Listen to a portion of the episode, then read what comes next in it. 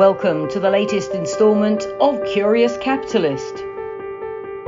On this edition of The Curious Capitalist, we have the pleasure of speaking with Glen McDermott, CEO and founder of Red Rock Branding, chair of the Technology Council and the Big Connect Expo for the New Haven Chamber of Commerce, and the executive director of Conscious Capitalism, the Connecticut chapter. Glen, hello. Delighted to be here. Thank Sound you like for a- having us, Claire. you sound like a busy man. uh, it's been a busy life and we're not done yet.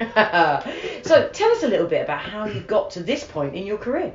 I began my career in retail doing design, merchandising, and marketing, which gave me a great opportunity to explore the sort of philosophy of sales and design and how good design can affect human behavior. And I really enjoyed that for probably too many years. And uh, recently, last 10 years, have applied those those learnings towards digital media and marketing and working more in the virtual space. Ah, great stuff. Uh, what do you wish you'd known before you started out on your career path, whether that first of all be in retail and now, of course, in a more digital era?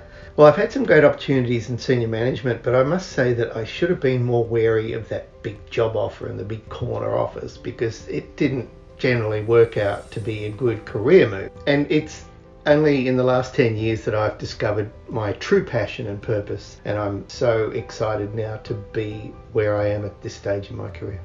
Do you get excited when you get out of bed in the morning and, and you're going to tackle things? I do, you know, I and uh, I get out of bed all too early, as most people know. It's well before the sun up, because every day I'm excited to just do more of what we've been doing. So it's a it's a life passion. When you've got a vocation that, that makes you feel like that, you you know you really hit the jackpot. So let's get to know you a little bit better.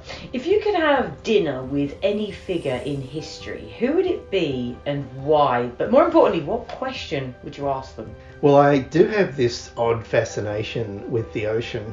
So uh, it would be two choices: Jules Verne and also Jacques Cousteau, two Wow. Frenchmen. And I don't speak French, so it would be a short conversation. But they do have a fascinating approaches in the exploration of the underwater world. As I grew up in Canberra, miles from the shore in Australia, I did discover a fascination with the ocean. What is your greatest personal fear that you've ever had to face in your life? Well, I have many, but one of them is kind of related to my choice of dinner partners because it's drowning actually, and I think I've come Oh. close a few times, but. Uh, you know, because I've lived a, a life of adventure both on the water, in the water, and under the water. So it's a conscious sort of fear of mine. Now, you did mention the little town of Canberra, and obviously you do sound a bit funny, a bit like me. Tell me a little bit about how you ended up here in America. Well, as some of you know, Canberra is the, um, small town, otherwise known as the capital of Australia. Uh, and it was a dusty little town when I was there. And I spent 20 years building catapult to get out of there. Moved to the big city of Sydney and Melbourne and worked my way through different retail companies. And I got some great exposure to business practices. I traveled a lot to the US in those roles, and it really gave me an opportunity to see what this country has to offer in terms of its professionalism, its career opportunities. So I arrived here in '99 uh, for a short stay, and 20 years later, I'm still here. How did you first get involved in conscious capitalism here in Connecticut?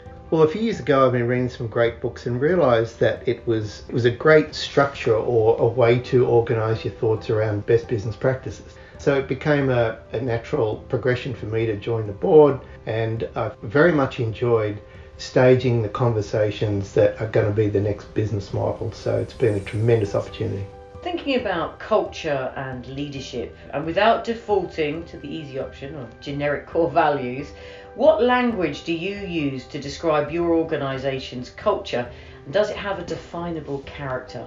Well, at Red Rock Branding, we have been in business for about the last 10 years and we've really been working on purpose and helping brands articulate their sense of purpose and what that means in terms of their social impact and how they're going to go beyond profit and benefit the larger community. And so that's been the most satisfying part of the work that we've been doing. So, as consultants, we're often brought in to help redesign the brand architecture, and this is where we bring in the power of what the purpose can do to drive the brand and attract new customers and clients. And you know, a powerful brand and a powerful brand purpose can really help a brand get great traction with customers. It can help get really loyal, long term employees because they identify with the brand purpose and it becomes the North Star that aligns everyone under it. And so there are many benefits around a, power, a powerful purpose, not to mention the fact that they can ultimately reduce their marketing expenses if they do it right. So it's oddly self serving.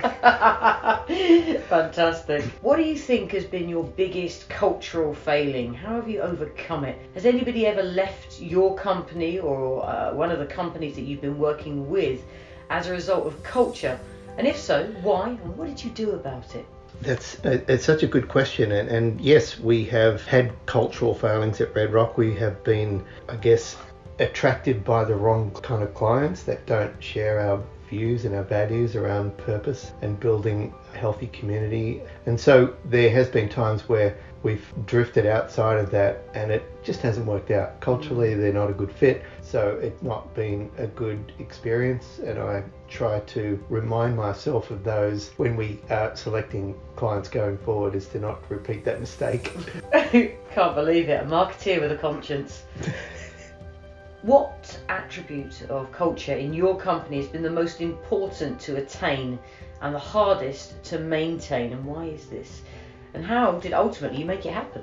In the process of developing marketing strategies, it's really about telling the customer stories. So it's often done with authenticity. So I guess the hardest thing to do is to maintain the quality of that storytelling, regardless of sometimes the client's expectations are somewhat lower. But we're going to be judged by the work that we do, and so maintaining the highest quality of communication product is, is always a challenge. How do you measure the return on your culture what is it worth in financial terms? Well, I touched on it earlier, but when you have a powerful brand purpose like we do at Red Rock, then it's a really good way of recruiting good people. So we have a great team. And then usually those folks are happy to go beyond what you ask them to do. And that for me is the greatest evidence of employees or team members that are really happy in doing what they're doing because they just go above and beyond. So when you're not focused on your work, what do you do to relax? Well, for me, my kind of zone of relaxation has always been around the water, which is why I left Canberra when I did. so, um, living near the water, being around it, looking out upon it, walking around it are all really good ways of, of walking around it, under it, on it. I've always been a sailor and I've loved the, the whole movement of wind and water and the self propulsion involved there and kayaking and just, you know, often the smallest boats are the most fun. Yeah, absolutely. Oh, I forgot to mention being under the water because when I first started surfing as a kid, I was freaked out when I saw these big dark shadows zooming under me on the board. So I thought I must go down there to figure out what underwater is all about. So it provides me an endless source of awe and beauty underwater. Just when you're swimming with big fish, they seem to be completely fearless of you. I'm more fearful of them. But the beauty of the underwater world is extraordinary.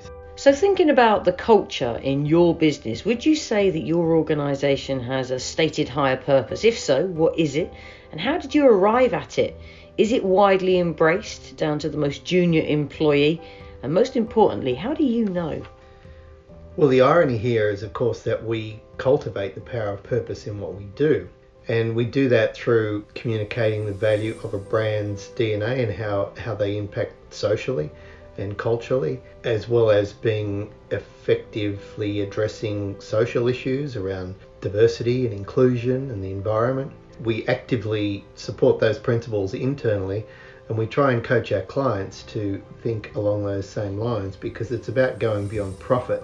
It's about what you can do as an organization that's going to make the world a better place. So, how do you align your business strategy with that purpose, if you like? And can you share an example of how that purpose help to shape a major business decision? Is that purpose formally invoked as part of your decision making process? Well, one of the strongest verticals we have at Red Rock is really in the public health space and health and wellness as a big idea and as a product. We've recently launched a brand around health and wellness, and it's been a very satisfying experience to work with that client and tell their story and share it with the community and the community just loves the brand. So for me that's the ultimate gratification of what we can do to build a healthier community. What do you find is the hardest part of staying true to your purpose? And is there an example of a time when you didn't follow? You kind of alluded to this earlier. And what was the outcome? Yeah, we ended up working with a distributor that um, sold all sorts of unhealthy products, and I eventually fired that brand because it didn't really align with what we did. So we did some good work with them around some of the brand developments, but ultimately it was not a good marriage in terms of client selection. Mm. So it was real a real moral decision and not a financial one for the greater good, shall we say? Yeah, and it's interesting in this country too because a, a lot of the brands that contribute to poor health in this country are ones that do best. Mm. So in, in many cases, we've been you know fighting the bigger fight. Mm, absolutely. Which stakeholder is the most important in your company? Probably the team members because they're people that I have a tremendous amount of respect for, and we collaborate, often working remotely. So we are working on projects at different times and spaces, but there are challenges and the rewards of that. But and secondly, of course, are the clients because they're the people that you're ultimately delivering the work for. So uh, I, I, guess it's team members and clients. I know that Red Rock has made a point of giving back to the community, especially the wellness community, of course. But what has been your most effective program in regard to giving back to the community, and how do you measure that success?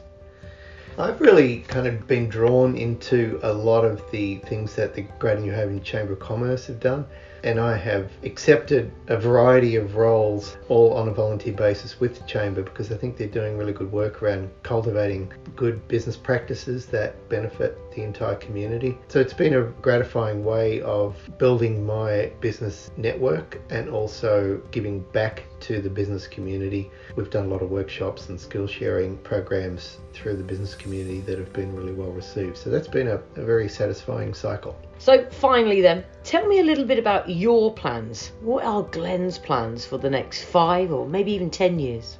Well, the power of purpose is one big idea for us, and I think that and driving social impact and really doing work that goes beyond profit have, have, really been the three key points for me in the last couple of years. And I've really enjoyed the work with conscious capitalism because it really is a convergence of those big ideas and just working with new clients that share those big ideas and go to the right place, onward and upward. And personally, five, ten years, are you going to be sailing on it, under it, in it? so, what do I want to do in the next five or ten years?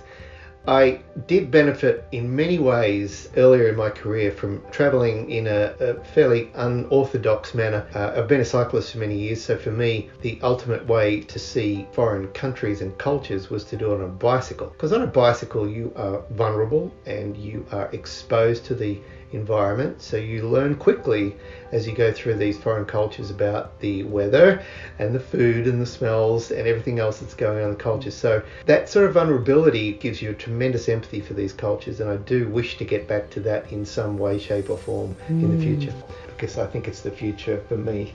On two wheels. On two wheels. Maybe my future is on two wheels. Your future's on two wheels. Fantastic, Glen. It's been an absolute pleasure. Thank you so much, Glen McDermott, uh, CEO and founder of Red Rock Branding, based at District in New Haven, chair of the Technology Council and the Big Connect Expo for the New Haven Chamber of Commerce, and of course the executive director of Conscious Capitalism for the Connecticut chapter. Glen, it's been a pleasure. Thank you, Claire.